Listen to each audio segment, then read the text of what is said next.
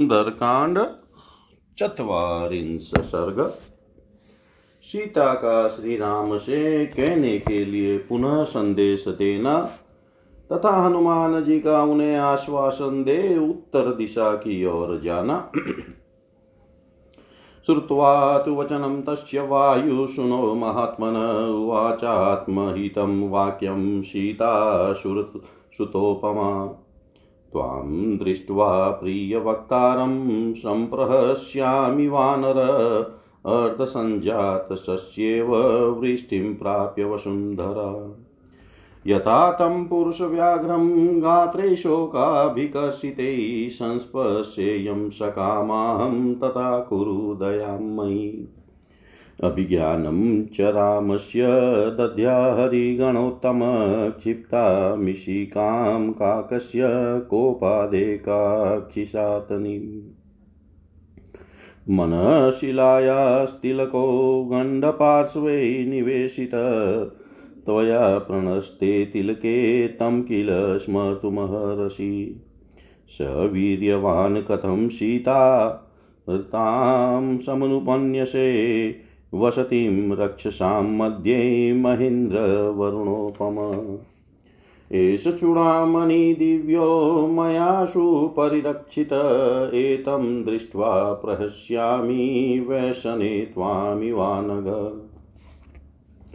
एष निर्यातितः श्रीमान् मया ते वारिसंभव अतः परं न शक्ष्यामि जीवितुं शोकलालसा असंयमानि च दुःखानि वाचश्च हृदयच्छिद राक्षसे सह संवासं तव कृते मस्याम्यहम् धारयिष्यामि मासं तु जीवितं शत्रुसूदन मासादुद्रवं न जीविष्ये त्वया हिना नृपात्मज घोरो राक्षसराजोऽयं दृष्टिश्च न सुखामयि त्वां च श्रुत्वा विषजन्तं न जीवेयमपि क्षणम् वेदीयां वचनं श्रुत्वा करुणं साश्रुभाषितम् अत्था ब्रवीण महातेजा हनुमान मारुतात्मज त्वच्छोक विमुखो रामो देवी सत्येन ते शपे रामे शोकाभिभूते तु लक्ष्मण परितप्यते दृष्टा कथंचिद् भवति न काल परिदेवितुम् इमं मुहूर्तं दुःखानामन्तं द्रक्ष्यसि भामिनी तावुभो पुरुषव्याघ्रौ राजपुत्रा वनिन्दितो त्वदर्शन कृतोत्साहो लंकां भस्मीकरिष्यत हत्वा तु समरे रक्षो रावणं सह बान्धवै राघवो त्वां विशालाक्षी स्वां पुरीं प्रतिनेष्यत यदु रामो विजानीयादभिज्ञानमनिनिन्दिते प्रीतिसञ्जननं भूयस्तस्य त्वं दातुमहर्षि सा ब्रवीद दत्तं मेवाहो मयाभिज्ञानमुत्तमम् एतदेव हि रामस्य दृष्ट्वा यत्नेन भूषणम् श्रद्धेयं हनुमन्वाक्यं तव वीर भविष्यति शतं मणिवरं गृह्यं श्रीमान् प्लवगशतं प्रणम्य शीर्षा देवीं गमनायोपचक्रमे तमुत्पातकृतोत्साहं वेक्ष्य हर्युत्थपं वर्धमानं महावेगमुवाच जनकात्मजाश्रुपूर्णमुखी दीना बाष्पगद्गदया गिरा हनुमन्सिंह शङ्काशो भ्रातरो रामलक्ष्मणो सुग्रीवं च सहात्मात्यं सर्वान् ब्रूया अनामयम् यथा च महा यथा यथा च स महाबाहु मातारयति राघव अस्माद् दुःखाम्बुसरुन्धा त्वं समाधातुमर्हसि इदं च तीव्रं मम शोकवेगं रक्षोभिरेवी परिभत्सनं च ब्रूयास्तु रामस्य गतः समीपं शिवश्च ते ध्वास्तु हरिप्रवीर स राजपुत्र्या प्रतिवेदितात कपीकृतात परिहष्टचेष्टा परिहष्टचेता तदल्पशेषं प्रसमीक्षय कार्यं दिशं हि उदा उदीची मनसा जगाम दिशं हियं दीचीं मनसा जगाम। वायुपुत्र महात्मा हनुमान जी का वचन सुनकर देवकन्या के समान तेजस्वनी सीता ने अपने हित के विचार से इस प्रकार कहा। वानरवीर, तुमने मुझे बड़ा ही प्रिय संवाद सुनाया है। तुम्हें देखकर हर्ष के मारे मेरे शरीर में रोमांच हो आया है। ठीक उसी तरह जैसे वर्षा का पानी पड़ने से आधी जमी हुई खेती वाली भूमि हरी भरी हो जाती है। मुझ पर ऐसी दया करो जिससे मैं शोक के कारण दुर्बल हुए अपने अंगों द्वारा नरश्रेष्ठ श्री राम का प्रेम पूर्वक स्पर्श कर सकूं। वानर श्रेष्ठ श्री राम ने क्रोधवश जो कौवे की एक आंख को फोड़ने वाली सींग का बाण चलाया था, उस प्रसंग की तुम पहचान के रूप में उन्हें याद दिलाना। मेरी ओर से यह भी कहना कि प्राणनाथ पहले की उस बात को भी याद कीजिए जबकि मेरे कपोल में लगे हुए तिलक के मिट जाने पर आपने अपने हाथ से मैनशील का तिलक लगाया था। महेंद्र और वरुण के समान पराक्रमी प्रियतम आप बलवान होकर भी अपहरित होकर राक्षसों के घर में निवास करने वाली मुझ सीता का तिरस्कार कैसे सहन करते हैं। निष्पाप प्राणेश्वर, इस दिव्य चूड़ामणि को मैंने बड़े यत्न से सुरक्षित रखा था और संकट के समय इसे देखकर मानो मुझे आपका ही दर्शन हो गया हो, इस तरह मैं हर्ष का अनुभव करती थी। समुद्र के जल से उत्पन्न हुआ यह कांतिमान मणिरत्न आज आपको लौटा रही हूं। अब शौक से आतुर होने के कारण मैं अधिक समय तक जीवित नहीं रह सकूंगी। दुस्सह दुख, हृदय को छेदने वाली बातें और राक्षसियों के साथ निवास, यह सब कुछ मैं आपके लिए ही सह रही हूं। राजकुमार शत्रुसुदन, मैं आपकी प्रतीक्षा में किसी तरह एक मास तक जीवन धारण करूंगी। इसके बाद आपके बिना मैं जीवित नहीं रह सकूंगी। यह राक्षस राज रावण बड़ा क्रूर है, मेरे प्रति इसकी दृष्टि भी अच्छी नहीं है। अब यदि आपको भी विलंब करते सुनूंगी तो मैं क्षण भर भी जीवित नहीं रह सकती। सीता जी के यह आंसू बहाते कहे हुए करुणाजनक वचन सुनकर महातेजस्वी पवन कुमार हनुमान जी बोले। देवी, मैं सत्य की शपथ खाकर कहता हूँ कि श्री रघुनाथ जी आपके शोक से ही सब कामों से विमुक्त विमुख हो रहे हैं। श्री राम के शोकातुर होने से लक्ष्मण भी बहुत दुखी रहते हैं। अब किसी तरह आपका दर्शन हो गया, इसलिए रोने धोने या शोक करने का अवसर नहीं रहा। भामिनी आप इसी मुहूर्त में अपने सारे दुखों का अंत हुआ देखेगी। वे दोनों भाई पुरुष सिंह राजकुमार श्री राम और लक्ष्मण सर्वत्र प्रशंसित वीर हैं। आपके दर्शन के लिए उत्साहित होकर वे लंका पूरी को भस्म कर डालेंगे। विशाल लोचने, राक्षस रावण को समरांगन में उसके बंधु बांधवों सहित मारकर वे दोनों रघुवंशी बंधु आपको अपनी पूरी में ले जाएंगे। सती साध्वी देवी, जिसे श्री रामचंद्र जी जान सके और जो उनके हृदय में प्रेम एवं प्रसन्नता का संचार करने वाली हो, ऐसी कोई और भी पहचान आपके पास हो तो वह उनके लिए आप मुझे दें। तब सीता जी ने कहा, कपिश्रेष्ठ, मैंने तुम्हें उत्तम से उत्तम पहचान तो दे ही दी। वीर हनुमान, इसी आभूषण को यत्न पूर्वक देख लेने पर श्री राम के लिए तुम्हारी सारी बातें विश्वसनीय हो जाएगी। उस श्रेष्ठ मणि को लेकर वानर शिरोमणि श्रीमान हनुमान देवी सीता को सिर झुका प्रणाम करके करने के पश्चात वहां से जाने को उद्यत हुए। वानर युद्धपति महावेगशाली हनुमान को वहां से छलांग मारने के लिए उत्साहित हो बढ़ते देख जनकनंदिनी सीता के मुख पर आंसुओं की धारा बहने लगी। वे दुखी हो अश्रु गदगद वाणी में बोली, हनुमान, सिंह के समान पराक्रमी दोनों भाई श्री राम और लक्ष्मण से तथा मंत्रियों सहित सुग्रीव एवं अन्य सब वानरों से मेरा कुशल मंगल कहना। महाबाहु श्री रघुनाथ जी को तुम्हें इस प्रकार समझाना चाहिए जिसे वे दुख के इस महासागर से मेरा उद्धार करे। वानरों के प्रमुख वीर, मेरा यह दुस्सह शोक वेग और इन राक्षसों की यह डांट डपट भी तुम श्री राम के समीप जाकर कहना, जाओ तुम्हारा मार्ग मंगलमय हो।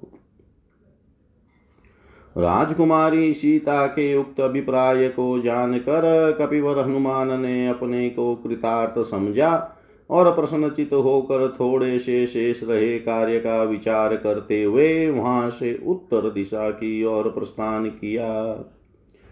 इतिहासे श्रीमद् रामायणे वाल्मीकि आदि काव्ये सुंदरकांडे चत्वारिंश सर्गः सर्वं श्रीशां सदाशिवाय अर्पणमस्तु। ओम विष्णवे नमः। ओम विष्णवे नमः। ओम विष्णवे नमः। सुंदरकांड एक चत्वारिंश सर्ग। हनुमान जी के द्वारा प्रमदावन अशोकवाटिका विध्वंस। स च वाग्वी प्रशस्ताभिगमिष्यन् पूजितस्तया तस्माद् देशादपाक्रम्य चिन्तयामास वानर। अल्पशेषमिदं कार्यं दृष्टे यमसितेक्षणा त्रीन् उपायान् अतिक्रम्य चतुर्थम् इह दृश्यते। न साम रक्षसु गुणाय कल्पते न दानमतोपचिते सुयुज्यते न भेदसाध्या बलदर्पिता जना पराक्रमस्त्वेषममेव रोचते। न चास्य कार्यस्य पराक्रमादृते विनिश्चय कश्चिदीहोपपद्यते। अत प्रवीराश्च रणे तु राक्षसा कथंचिदियुर्यदिहाद्यमार्दवम्। कार्ये कर्मणि निवृते यो बहुन्यपि साधयेत् पूर्वकार्य विरोधेन सकार्यं कर्तुमर्हति। न हि एक साधको हेतु स्वल्पस्यापीह कर्मण यो ह्यर्थ बहुधा वेदस समतो अर्थ साधने। एव तावत्कृत निश्चयो ह्यम् व्रजेयमद्यप्लवगेश्वरालयम्। परात्मसमदविशेषतत्त्वविततकृतं स्यान्मम भर्तृशासनं। कथं नु खल्वद कथं नु खल्वद्य भवेत् सुखागतम् प्रशयं युधं मम राक्षसैः। तथैव खल्वात्मबलं च सार्वत समान येन मां चरणे दशानन। ततः समासाद्य रणे दशाननं समन्त्रिवर्गं सबलं सयायिनम्। हृदि स्थितं तस्य मतं बलं च सुखेन मत्वामित पुनः व्रजे। इदमस्य नृशं सस्यनन्दनोपमुत्तमं वनं नेत्रमनकान्तं नानाद्रुमलतायुतम् इदं वेद्वसिष्यामि शुष्कं वनमिवानल अस्मिन् भग्ने तत कोपं करिष्यति स रावण ततो महत् साश्वमहारथद्वीपं बलं समानेष्यति राक्षसाधिप त्रिशूलकालाय सपटिशायुधं ततो महद्युद्धमिदं भविष्यति अहं च तैः संयति चण्डविक्रमे समेत्य रक्षोभिरभङ्गविक्रम निहत्य तद्रावणचोदितं बलं सुखं गमिष्यामि हरीश्वरालयम् ततो मारुतवतः क्रुधो मारुति भीमविक्रम उर्वेगेन महता द्रुमां क्षेप्तुमथारभ ततस्तदु ततस्तदनुमान् विरोबभञ्ज प्रमदावनं मतद्विजसमागुष्टं नानाद्रुमलतायुतम् तदवनं मथितै वृक्षभिनेश्च सलिलाशयै चूर्णितै पर्वताग्रैश्च बभुवा प्रियदर्शनम् नानाशकुन्तविरुतै प्रभिन्सलिलाशयै ताम्रै किशलयै क्लान्तै क्लान्तद्रुमलतायुतै न बभो तदवनं तत्र दावानलहतं यथा व्याकुलावरणारेजुवैवलायैव तालता लता गृहे चित्रगृहे च शादिते व्याले मृगैरातर्वैश्च पक् च पक्षिभिः शीलागृहैरुन्मथितैस्तथा गृहैः प्रणष्टरूपं तदभुन्महद्वनम् सावि साविवलाशोकलता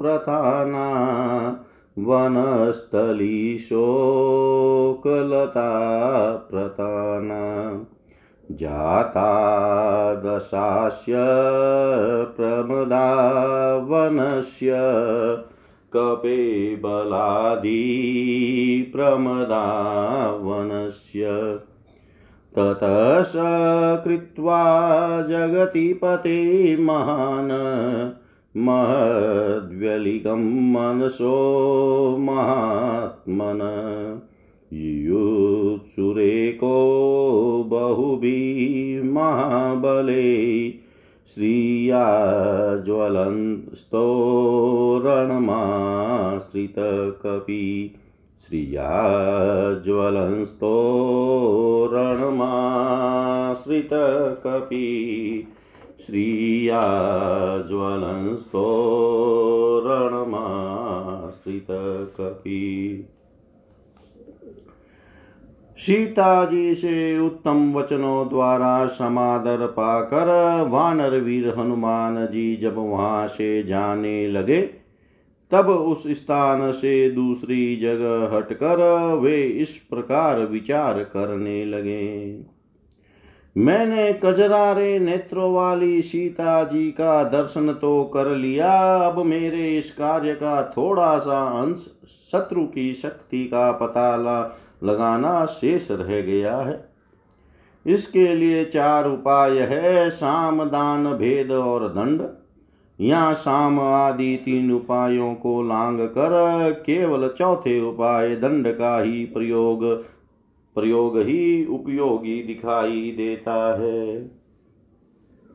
राक्षसों के प्रति सामनीति का प्रयोग करने से कोई लाभ नहीं होता। इनके पास धन भी बहुत है तो इन्हें दान देने का भी कोई उपयोग नहीं है। इसके सिवा ये बल के अभिमान से चुर रहते हैं तो भेद नीति के द्वारा भी इन्हें वश में नहीं किया जा सकता। ऐसी दशा में मुझे यहाँ पराक्रम दिखाना ही उचित जान पड़ता है। इस कार्य की सिद्धि के लिए पराक्रम के सिवा यहाँ और किसी उपाय का अवलंबन ठीक नहीं जंचता। यदि युद्ध में राक्षसों के मुख्य मुख्य वीर मारे जाएं तो ये लोग किसी तरह कुछ नरम पड़ सकते हैं। जो पुरुष प्रधान कार्य के संपन्न हो जाने पर दूसरे दूसरे बहुत से कार्यों को भी सिद्ध कर लेता है और पहले के कार्यों में बाधा नहीं आने देता, वही कार्य को सुचारू रूप में कर सकता है। छोटे से छोटे कर्म की भी सिद्धि के लिए कोई एक ही साधक हेतु नहीं हुआ करता। जो पुरुष किसी कार्य या प्रयोजन को अनेक प्रकार से सिद्ध करने की कला जानता हो, वही कार्य साधन में समर्थ हो सकता है। यदि इसी यात्रा में मैं इस बात को ठीक ठीक समझ लूं कि अपने और शत्रु पक्ष में युद्ध होने पर कौन प्रबल होगा और कौन निर्बल, तत्पश्चात भविष्य के कार्य का भी निश्चय करके आज सुग्रीव के पास चलूं तो मेरे द्वारा स्वामी की आज्ञा का पूर्ण रूप से पालन हुआ समझा जाएगा।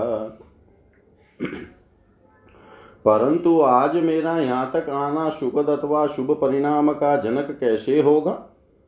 राक्षसों के साथ हठात युद्ध करने का अवसर मुझे कैसे प्राप्त होगा?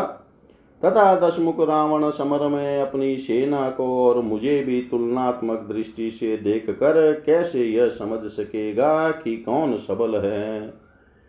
उस युद्ध में मंत्री, सेना और सहायकों सहित रावण का सामना करके मैं उसके आर्थिक अभिप्राय तथा सैनिक शक्ति का अनायास ही पता लगा लूंगा। उसके बाद यहाँ से जाऊंगा। इस निर्दयी रावण का यह सुंदर उपवन नेत्रों को आनंद देने वाला और मनोरम है। नाना प्रकार के वृक्षों और लताओं से व्याप्त होने के कारण यह नंदन वन के समान उत्तम प्रतीत होता है। जैसे आग सूखे वन को जला डालती है, उसी प्रकार मैं भी आज इस उपवन का विध्वंस कर डालूंगा। इसके भग्न हो जाने पर रावण अवश्य मुझ पर क्रोध करेगा। तत्पश्चात वह राक्षस राज हाथी, घोड़े तथा विशाल रथों से युक्त और त्रिशूल, कालायास एवं पटिश आदि अस्त्र शस्त्रों से सुसज्जित बहुत बड़ी सेना लेकर आएगा। फिर तो यहाँ महान संग्राम छिड़ जाएगा। उस युद्ध में मेरी गति रुक नहीं सकती, मेरा पराक्रम कुंठित नहीं हो सकता। मैं प्रचंड पराक्रम दिखाने वाले उन राक्षसों से भिड़ जाऊंगा और रावण की भेजी हुई उस सारी सेना को मौत के घाट उतार कर सुखपूर्वक सुग्रीव के निवास स्थान किष्किंधापुरी को लौट जाऊंगा। ऐसा सोचकर भयानक पुरुषार्थ प्रकट करने वाले पवन कुमार हनुमान जी क्रोध से भर गए और वायु के समान बड़े बड़े भारी वेग से वृक्षों को उखाड़ उखाड़ कर फेंकने लगे। तदंतर वीर हनुमान ने मत वाले पक्षियों के कलरव से मुखरित और नाना प्रकार के वृक्षों एवं लताओं से भरे पूरे उस प्रमादवन अंतपुर के उपवन को उजाड़ डाला। वहां के वृक्षों को खंड खंड कर दिया, जलाशय को मथ डाला और पर्वत शिखरों को चूर चूर कर डाला। इससे वह सुंदर वन कुछ ही क्षणों में अभव्य दिखाई देने लगा। नाना प्रकार के पक्षी वहां भय के मारे चैं चैं करने लगे। जलाशयों के घाट टूट फूट गए। तांबे के समान वृक्षों के लाल लाल पल्लव मुरझा गए तथा वहां के वृक्ष और लताएं भी रौंद डाली गई। इन सब कारणों से वह प्रमदावन वहाँ ऐसा जान पड़ता था मानो दावानल से झुलस गया हो। वहाँ की लताएं अपने आभरणों के नष्ट भ्रष्ट हो जाने से घबराई हुई स्त्रियों के समान प्रतीत होती थी। लता मंडप और चित्रशालाएं उजाड़ हो गई। पाले हुए हिंसक जंतु मृग तथा तरह तरह के पक्षी आर्तनाद करने लगे। प्रस्तर निर्मित प्रासाद तथा अन्य साधारण ग्रह भी तहस नहस हो गए। इससे उस महान प्रमदावन का सारा रूप सौंदर्य नष्ट हो गया। दशमुख रावण की स्त्रियों की रक्षा करने वाले तथा अंतपुर के क्रीड़ा विहार के लिए उपयोगी उस विशाल कानन की भूमि जहाँ चंचल अशोक लताओं के समूह शोभा पाते थे, कपिवर हनुमान जी के बल प्रयोग से श्रीहीन होकर शोचनीय लताओं के विस्तार से युक्त हो गई। उसकी दुरा दुरावस्था देख कर दर्शक के मन में दुख होता था। इस प्रकार महामना राजा रावण के मन को विशेष कष्ट पहुंचाने वाला कार्य करके अनेक महाबलियों के साथ अकेले ही युद्ध करने का हौसला लेकर कपिश्रेष्ठ हनुमान जी प्रमदावन के फाटक पर आ गए। उस समय वे अपने अद्भुत तेज से प्रकाशित हो रहे थे। इतिहासे श्रीमद् रामायणे वाल्मीकि आदि काव्ये सुंदरकांडे एकचत्वारिंश सर्ग सर्वं श्रीशां सदाशिवाय अर्पणम् अस्तु। ओम विष्णवे नमः। ओम विष्णवे नमः। ओम विष्णवे नमः। सुंदरकांड द्विचत्वारिंश सर्ग। राक्षसियों के मुख से एक वानर के द्वारा प्रमदावन के विध्वंस का समाचार सुनकर रावण का किंकर नामक राक्षसों को भेजना और हनुमान जी के द्वारा उन सब का संहार। ततः पक्षिनिनादेन वृक्षभंगस्वनेन च बभुव स्त्रासां संभ्रांता सर्वे लंका निवासिनः विद्रुता च भयत्रस्ता विनेदु मृगपक्षिणः रक्षसां च निमितानि क्रूराणि प्रतिपेदिरे। ततो गतायां निद्रायां राक्षसो विकृतानना तदवनं ददृशु भग्नं तं च वीरं महाकपिम्। सता दृष्ट्वा महाबाहु महासत्त्वो महाबल चकारसु महद्रूप राक्षसीनां भयावहं। ततस्तु गिरिशङ्काश मतिकायं महाबल राक्षसो वानरं दृष्ट्वा पप्रचुर्जनकात्मजाम्। कोऽयं कस्य कुतो वाऽयं किन्निमित्तमिहागत कथं त्वया सहनेन संवादकृत इत्युत आचचनो विशालाक्षि मा ब्रीते सुभगे भय समादम सीतापाङ्गी त्वया किं कृतवानयं मता ब्रवीत। तदा सा द्विचीता सर्वाङ्गशोभना रक्षसां कामरूपाणां विज्ञाने का गतिर्मम। यूयमेवास्य जानीत योऽयं यद्वा करिष्यति अहिरेव हि अहे पादान् विजानाति न संशय। अहमप्यतिभीतास्मि नैव जानामि को हि अय मे राक्षसमेवेन कामरूपिणमागत। वेदेयां वचनं श्रुत्वा राक्षसो विद्रुता द्रुतं स्थिता काचित् गता काचित् रावणाय निवेदितुं। रावणस्य समीपे तु राक्षसो विकृतानना विरूपं वानरं भीमं रावणाय न्यवेदिषु। अशोकवनिका मध्ये राजन् भीमवपुः कपिशीतया कृतसंवाद तिष्ठत्यमितविक्रम। न च तं जानकी सीता हरिमरिनलोचना अस्माभिः बहुधा पृष्टा निवेदयितुमिच्छति। वासवस्य भवेद दूतो दूतो वै श्रवणस्य वा प्रेषितो वापि रामेण सीतान्वेषणकाङ्क्षया। तेनेवाद्भुतरूपेण यतत्वं मनोहरं नानामृगगणाकीर्णं प्रमृष्ट प्रमदावनम्। न तत्र कश्चिदुद्देशो यस्तेन न विनाशित यत्र सा जानकी देवी सतेन न विनाशित जानकी रक्षणार्थ वा श्रमाद्वानोपलक्ष्यते अथवा कः श्रमस्तस्य सेवतेनाभिरक्षिता चारुपलवपत्राढ्यं यं सीता स्वयमास्थिता प्रवृद्धशिंसपावृक्षः स च तेनाभिरक्षित तस्योग्ररूपस्य योग्रं त्वं दण्डमाज्ञातु महर्षि सीता सम्भाषिता येन वनं तेन विनाशितं मनः परिगृहीतां तां त्वौ रक्षो गणेश्वर कः सीतामभिभाषेत् यो न स्यात् त्यक्तजीवितः राक्षसीनां वच श्रुत्वा रावणो राक्षसेश्वर चिताग्निरिव जज्ज्वाल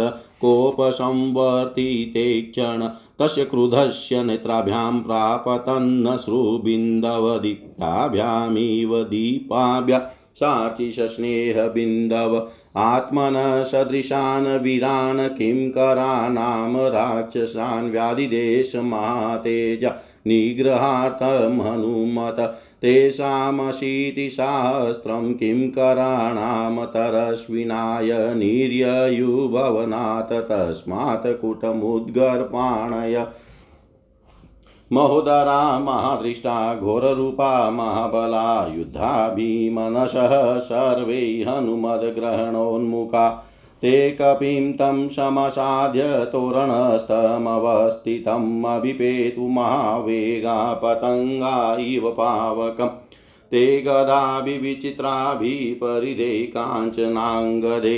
आजग्मुवानरश्रेष्ठं शरैरादित्यसन्निभे मुद्गरे पटिशे शूले प्रास्तरो मरपाणय परिवार्यं हनुमन्तं सहसातस्तुरग्रत हनुमानपि तेजस्वी श्रीमान् पर्वतसन्निभक्षिता वा विद्य लाङ्गुलं ननाद च महाध्वनिं स भूत्वा तु महाक स तु स भूत्वा तु महाकायो हनुमान मारुतात्मज पृच्छमा स्फोटयामास लङ्कां शब्देन पूरयन् तस्या स्फोटितशब्देन महता चानुनादिना पेतुविहङ्गा गगनादुचे चेदमघोषयत्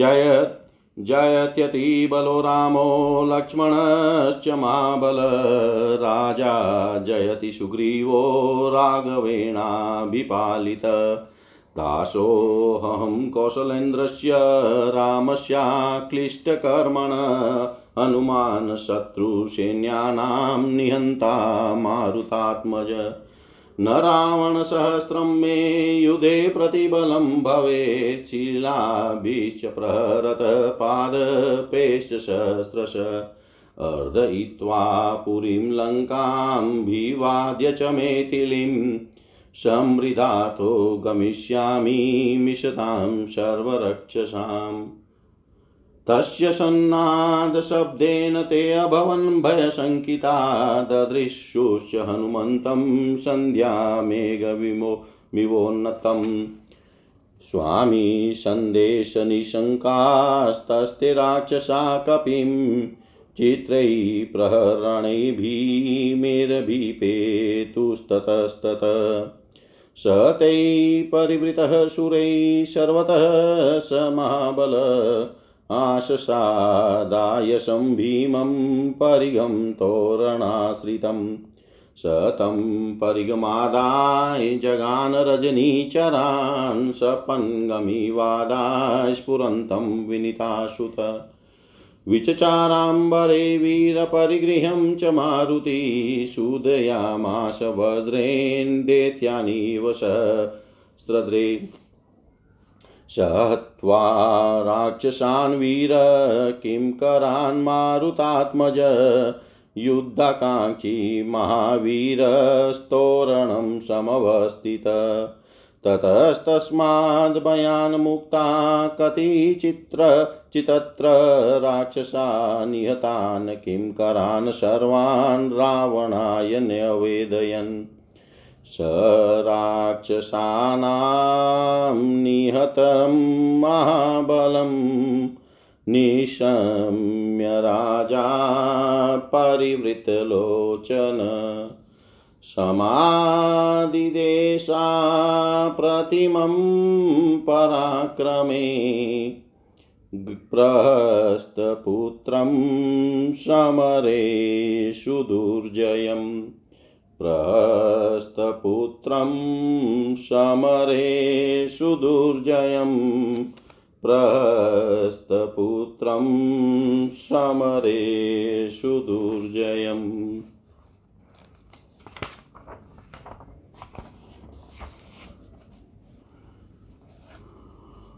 उधर पक्षियों के कोलाहल और वृक्षों के टूटने की आवाज सुनकर समस्त लंका निवासी भय से घबरा उठे। पशु और पक्षी भयभीत होकर भागने तथा आर्तनाद करने लगे। राक्षसों के सामने भयंकर अपशकुन प्रकट होने लगे। प्रमदावन में सोई हुई विकराल मुख वाली राक्षसियों की निद्रा टूट गई। उन्होंने उठने पर उस वन को उजड़ा हुआ देखा, साथ ही उनकी दृष्टि उन वीर महाकपि हनुमान जी पर पड़ी। महाबली महान साहसी और महाबाहु महाबली महान साहसी एवं महाबाहु हनुमान जी ने जब उन राक्षसियों को देखा तब उन्हें डराने वाला विशाल रूप धारण कर लिया। पर्वत के समान बड़े शरीर वाले महाबली वानर को देखकर वे राक्षसियां जनकनंदिनी सीता से पूछने लगी, विशाल लोचने, यह कौन है, किसका है और कहां से किस लिए यहाँ आया है? इसने तुम्हारे साथ क्यों बातचीत की है? कजरारे नेत्र प्रांत वाली सुंदरी, ये सब बातें हमें बताओ। तुम्हें डरना नहीं चाहिए, इसने तुम्हारे साथ क्या बातें की थी? तब सर्वांग सुंदरी साध्वी सीता ने कहा, इच्छा अनुसार रूप धारण करने वाले राक्षसों को समझने या पहचानने का मेरे पास क्या उपाय है? तुम ही जानो यह कौन है और क्या करेगा। सांप के पैरों को सांप ही पहचानता है, इसमें संशय नहीं है। मैं भी इसे देखकर बहुत डरी हुई हूँ। मुझे नहीं मालूम कि यह कौन है। मैं तो इसे इच्छा अनुसार रूप धारण करके आया हुआ कोई राक्षस ही समझती हूँ। विदेह नंदनी सीता की यह बात सुनकर राक्षसियाँ बड़े वेग से भागी। उनमें से कुछ तो वहीं खड़ी हो गई और कुछ रावण को सूचना देने के लिए चली गई। रावण के समीप जाकर उन विकराल मुख वाली राक्षसियों ने रावण को यह सूचना दी कि कोई विकट रूपधारी भयंकर वानर प्रमदावन में आ पहुंचा है। वे बोली, राजन, अशोकवाटिका में एक वानर आया है जिसका शरीर बड़ा भयंकर है। उसने सीता से बातचीत की है। वह परा महापराक्रमी वानर भी वहीं मौजूद है। हमने बहुत पूछा तो भी जनक किशोरी मृगनयनी सीता उस वानर के विषय में हमें कुछ बताना नहीं चाहती है। संभव है वह इंद्र या कुबेर का दूत हो अथवा श्री राम ने ही उसे सीता की खोज के लिए भेजा हो। अद्भुत रूप धारण करने वाले उस वानर ने आपके मनोहर प्रमदावन को, जिसमें नाना प्रकार के पशु पक्षी रहा करते थे, उजाड़ दिया। प्रमदावन का कोई भी ऐसा भाग नहीं है जिसको उसने नष्ट न कर डाला हो।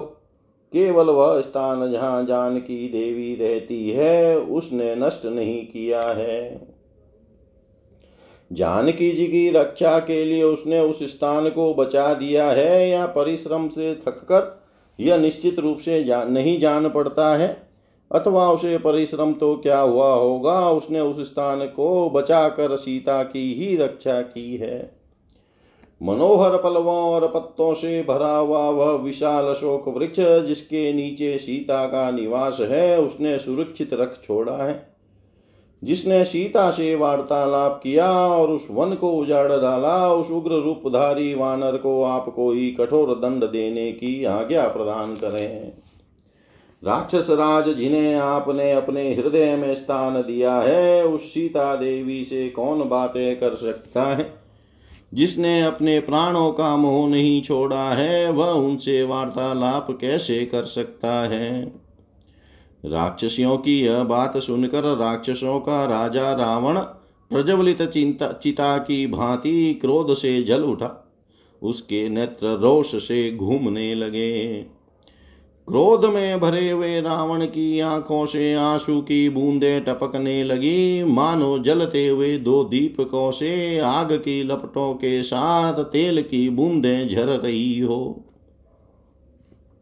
उस महातेजस्वी निशाचर ने हनुमान जी को कैद करने के लिए अपने ही समान वीर किंकर नामधारी राक्षसों को जाने की आज्ञा दी। राजा की आज्ञा पाकर अस्सी हजार वेगवान किंकर हाथों में कुट और मुदगर लिए उस महल से बाहर निकले। उनकी दाढ़े विशाल, पेट बड़ा और रूप भयानक था।